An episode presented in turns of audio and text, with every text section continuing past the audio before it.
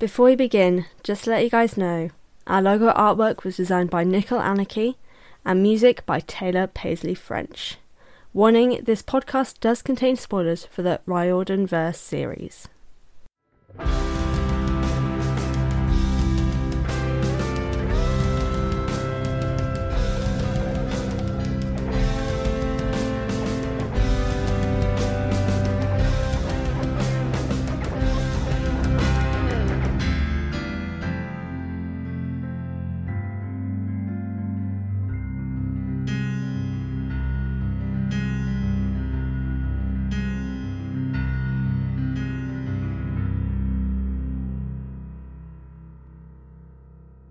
Hello, everyone, and welcome to the Best Damn Camp, a Riordanverse read along and analysis podcast that sets out to read all the books by Rick Riordan in timeline order. I'm your host, Fran, and author of Home to the Wild, the first novel in the Into the Wild series. If you like found families and wolves, be sure to order Home to the Wild, linked in the episode show notes down below. Uh, yes, I'm going to be introducing myself uh, most likely like that all the time now, so yes, please do get used to it.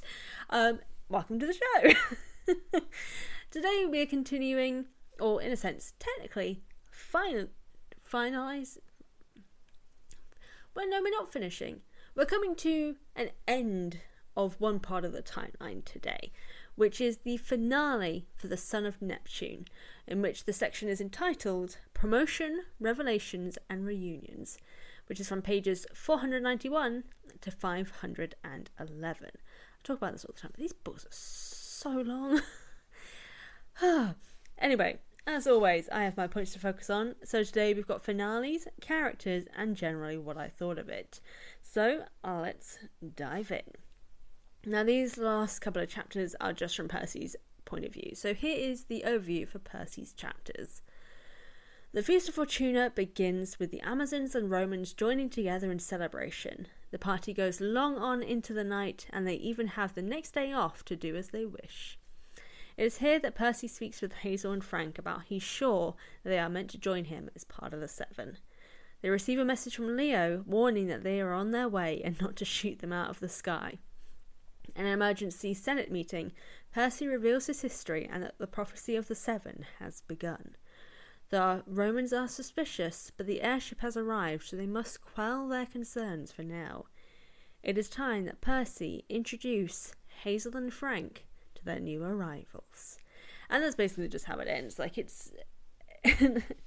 oh, God. I can't imagine what it must have been like for the people who were reading these as they were coming out, like having to wait a year to find out what happens because it just ends with them just seeing the airship and just walking towards it.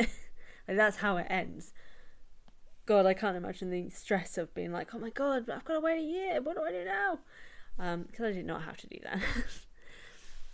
But uh, let's go straight into the feedback. So, realized um, last week the answer that I had the question of of like what happened to, as I've now learned, um, her name is Gwen, the girl who was shish kebabbed at the start near the start of the book.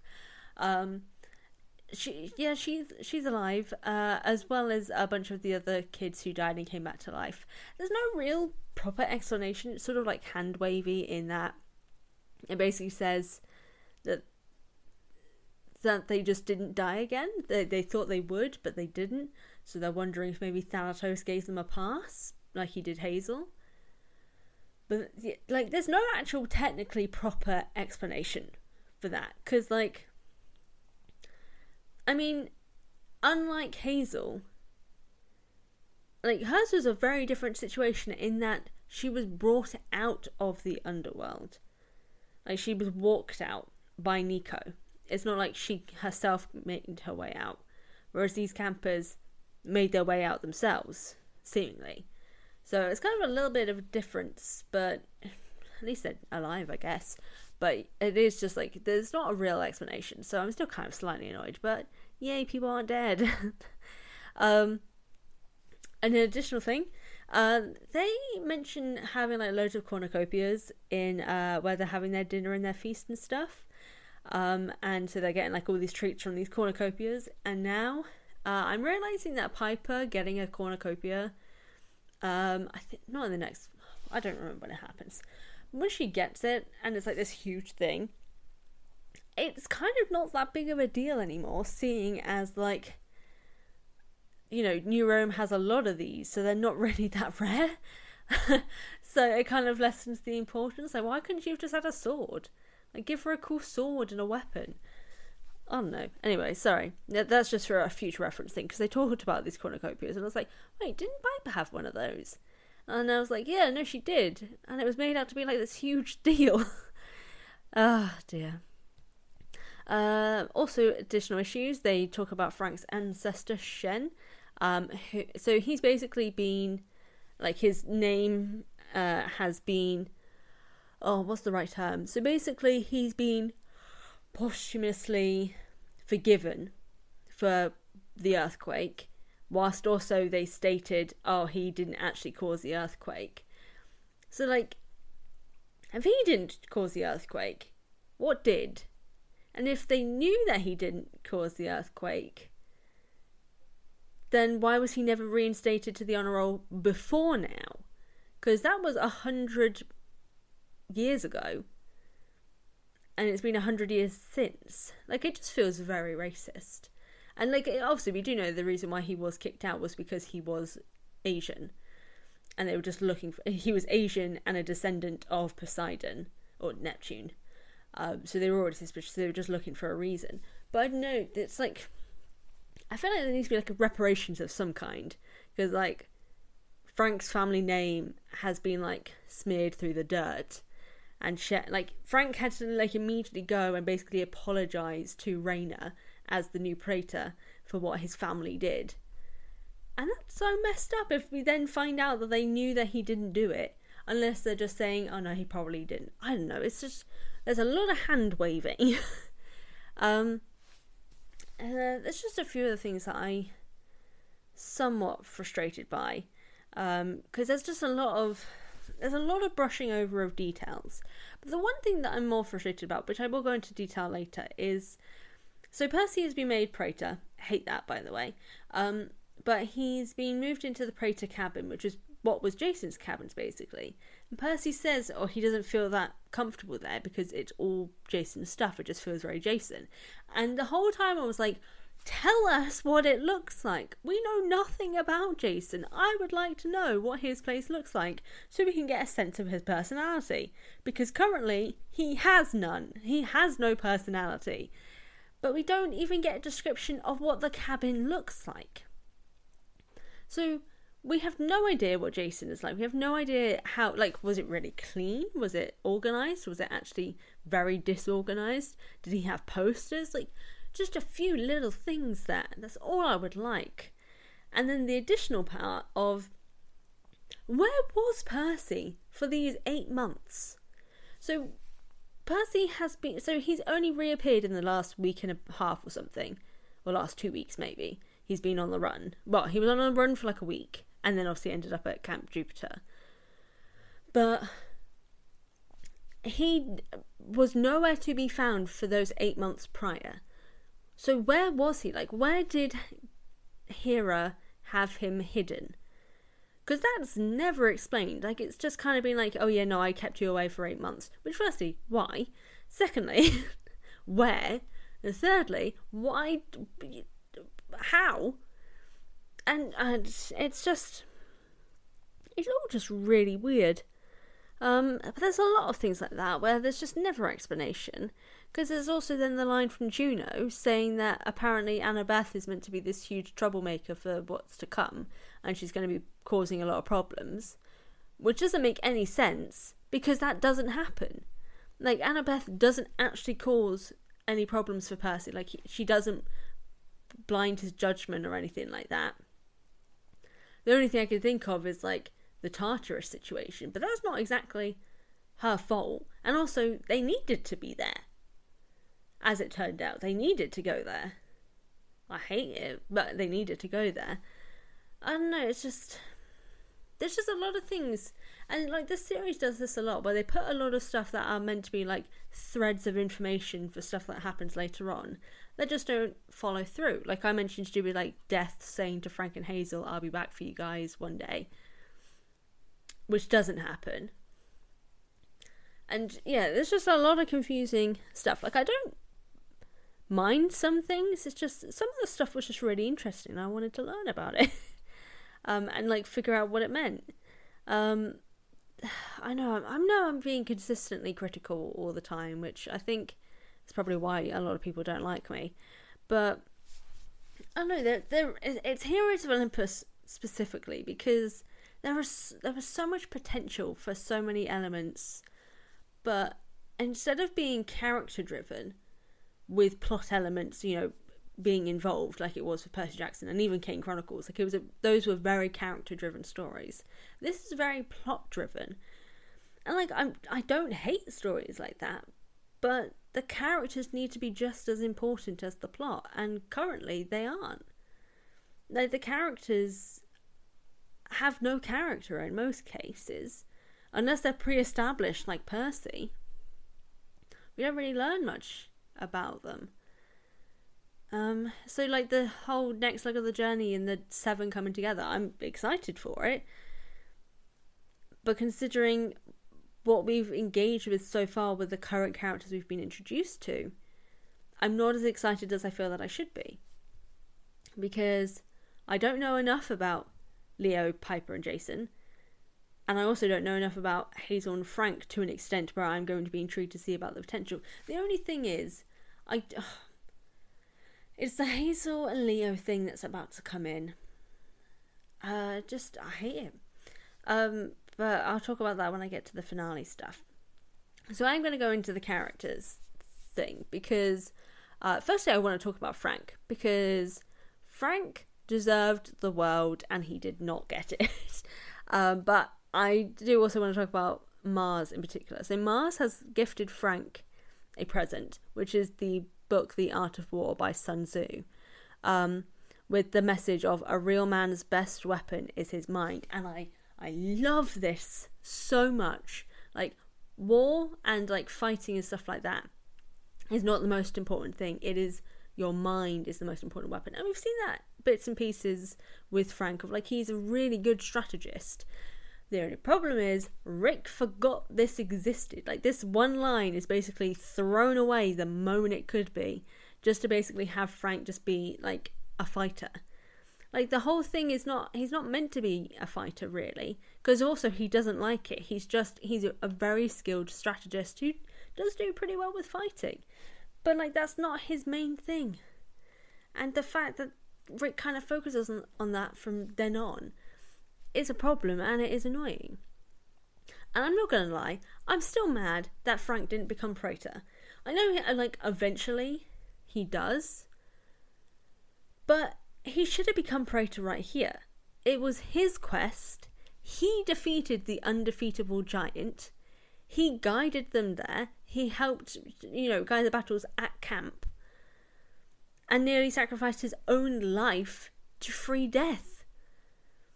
The fact that Percy is given the role, just like Percy is literally just given the role of Praetor because he's Percy. And okay, technically they did see him defeat Polyphemus. Um, is it Polyphemus? Polybotes. I can't remember his name. I don't fucking care.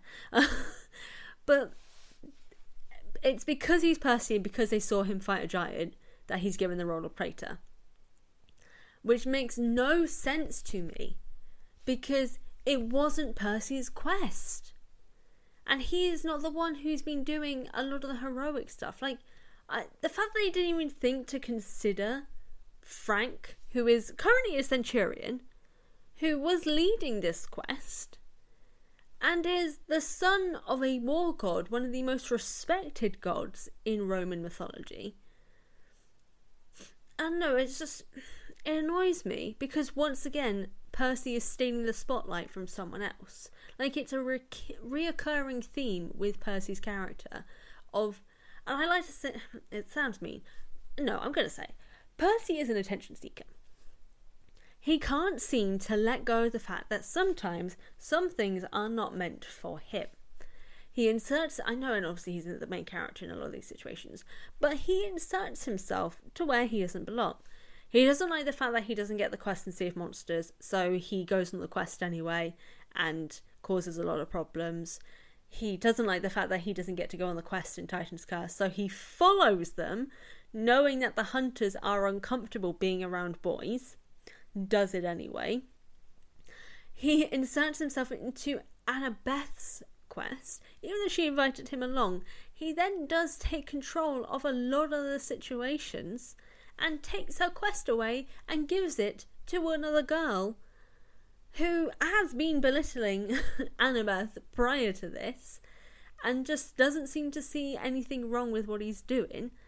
And then with the battle for Manhattan, he takes over control of strategy when you've got a literal daughter of strategy basically like it's just it's such a recurring theme for him that it's just it's just annoying to me because frank deserved this praetor role because firstly he's roman secondly it was his quest and thirdly he did do quite a lot of the work until percy started to be like butt in and try and take over. Like Rick doesn't seem to understand how to not make Percy a main. I know obviously he's a main character in this, but like he doesn't give the same level of attention to his other characters. Percy and Leo end up being, and they're basically they're identical characters. Percy and Leo are given the most attention in this series, and they're the same character. Just one of them is more misogynistic. But characters that could have had so much growth and so much potential are basically squashed down by these other characters that Rick is giving more importance to. And Frank just happens to be one of them. Because there was potential for him to be getting this leadership role. Because even Percy says earlier in the book that he's being a great leader and he's doing a great job.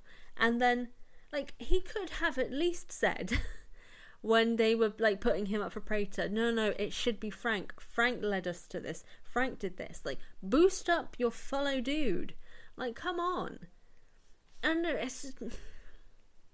This is why I could never say that Percy's my favourite character, because I do have a lot of issues with how he is written and how he is presented by Rick. Because the guy just does not how, know how to let other people take control. And, like, I know I'm, I'm a control freak myself, but, like, You've got to let other people take the reins. Stop doing it. I just stop. But to go into an opposing praetor um, with Jason. So, like I mentioned a little bit before about uh, uh, about Jason's room and how I'd wish I'd seen more about it and kind of learned a bit more just by kind of getting a description of his room. But the fact that Percy has mentioned to the Romans that, hey, you know the praetor that you guys all loved and respected, who you thought was possibly dead? Uh, he's alive and he's on his way. Uh, and nothing comes of it. Like, they discuss it for maybe half a page, and then it's never brought up again. That, like, you'd have thought that these Romans, especially the fifth cohort, who Jason was, you know, a leader for and was connected to, would have been thrilled or at least anticipating being like, oh my god, Jason's back, Jason's on his way, oh my god, Jason. But it's brushed over so quickly. And there is not much of a reaction to hearing that he was coming to camp.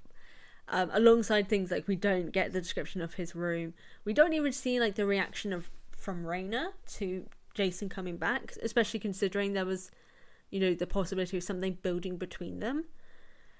Like, we just we just don't get anything about Jason. And like I'll talk about this a little bit more in the next book, but we have learnt nothing about this boy. And we could have had so many great moments about this.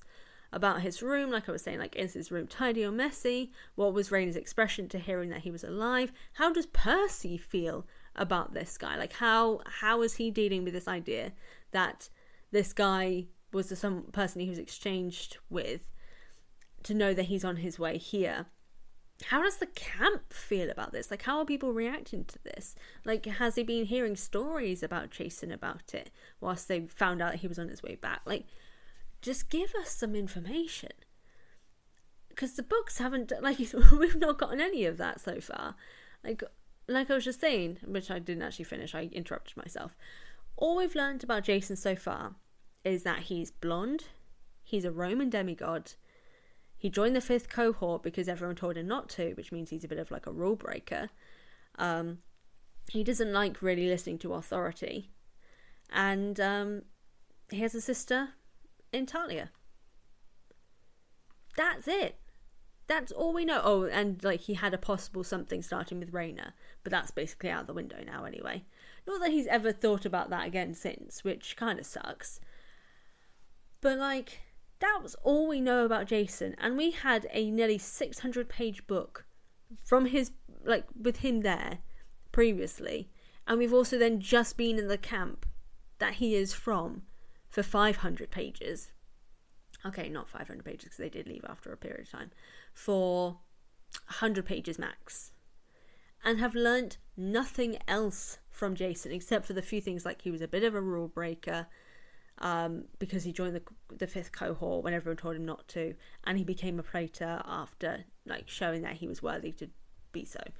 Like that's all we know, and it's just it's it's frustrating because we don't learn anything new about him except I think later on we learn about the mum stuff, but we knew that already from Thalia, or the basics of it. I don't know. It's just, there's just a lot of missed potential which kind of sucks. Um, but to kind of go into the finale elements. Uh, so we have a lot of setup um, for this section, which of course, like you're meant to. This is like the end book of this one, which is going to lead into a follow up. So you've got to set things up as well as wrapping stuff up. Um, though some of the things that they're setting up don't come true, or at least not from what I remember. So we've got Annabeth is meant to be causing trouble in their upcoming journey um, which, as far as I'm aware, don't doesn't actually happen. Leo looks like Sammy, Hazel's first love. I do hate this, and it does happen because what was the point? What was the point, Rick? Oh, a love triangle. Again, of course. We've technically already got a love triangle set up with Jason Piper Reyna. Even though, like, Jason's going to completely forget Reyna existed. Anyway, I just. There was no reason for this love triangle. I'm getting a headache just thinking about it. Um, also, I, this is the whole thing. So Frank doesn't know what Sammy looks like for some reason. I don't get how Frank doesn't know, but Percy does because he saw a picture of Sammy. I'm like, how did Percy see a picture and Frank didn't? Because that makes I although I can't remember what happened. Maybe Hazel hid it away. I don't remember, but I don't know. It's just. I hate it. but the good thing is the Seven prophecy is in motion and they're about to head to Greece. So we've got a bit of information before about this. So we already know that they've got to go to Greece to the original place of the gods to destroy the giants there. Um, and I can't remember how Percy knows to do that. I think they heard something. Um, but this was also noted before um, about how. Oh wait, hold on. wait, I I've jumped ahead of myself and I've gotten lost as to what I was about to say. Um, I am yeah. Actually, no. Hold on. I do have to say I'm slightly confused as to how Percy knows that the Seven has come together because he doesn't currently know that Annabeth is on her way. Because I don't think uh, Leo mentioned anything in his video message thing. And the only person we saw was Piper in the message, and then we know that Jason is coming.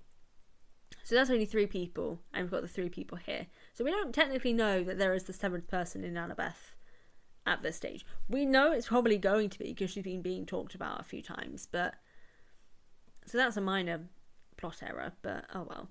Um, but yeah, the seven, the prophecy of the seven is starting. They've got to go to Greece. They've got to deal with the doors of death. They've got to figure out where everything is. Which, by the way, I am confused as to how they. So they find out in the next book, or maybe it's in this one. I can't remember now. My bro- I've, I've already read the first part of Mark of Athena at this stage, so I'm getting mixed up with what things are. But I don't remember how they find out that they've got to go to Rome. But oh well. Anyway, it doesn't matter. the yeah, so we've got this set up. It's kind of interesting, but I'm I'm unfortunately at the stage of like I'm exhausted with Heroes of Olympus because they're just they are so long that it just it does drain your energy a little bit with them. Like I had quite a few highs in Son of Neptune with certain elements, but it does then start to drag, and you do start to. It your my interest starts to fluctuate a little bit. I don't know if it's like my dyslexic autistic brain or something like that, but the length of these books and the length of these stories is definitely leading to my brain just not being a fan. Um, and it could be old age as well because like i read these books for the first time when i was like 19 20 so and now i'm 27 this year so it's been a long time so i don't know it's just it is it's an experience and you can tell i'm exhausted my god um but that's also the depression so anyway um yeah, I'm intrigued to see how Mark of Athena is going to go. Like, I do have problems with Mark of Athena. Surprise, surprise but I do think it's one of the stronger stories in some elements. But we'll dive into that because we are at the end of Son of Neptune. We have finished Son of Neptune, Book 2 of the Heroes of Olympus series. Huzzah! And here is this week's question of the episode for you all. How do you feel about the finale of Son of Neptune? Let me know on social media where this question will be going up, and I would love to hear your thoughts on this. As always, thank you all for joining me for the finale of Son of Neptune. Be sure to join me next Wednesday as I dive in to the first part of Mark of Athena. And uh, remember, if you like Found Family and Wolves, be sure to buy Home to the Wild out now on all platforms. Thank you, everyone. To plug where you can find our podcast, we're available on Spotify, Apple Podcast, Audio Boom, Stitcher, and basically wherever you listen to your podcasts. In the meantime, between episodes, you can find the Best Damn Camp on various social media at Best Damn Camp Pod on Instagram and Twitter. If you want to email me with your thoughts on the episode, you can email the Best Damn Camp at hotmail.com, or if you want to support the podcast, you can head over to the Patreon page at patreon.com slash a healthy dose of Fran, which is linked in the episode show notes for things like early access to episodes and other exclusive perks. Want more Riordanverse content? Check me out on YouTube at a healthy dose of Fran. And if you want to support my writing career, drop me a follow at a dose of Fran on Instagram, Twitter, and TikTok. Again, thank you all for tuning in. As always, I've been Fran, your very own hunter, and I'll see, shall speak to you all next time. Bye.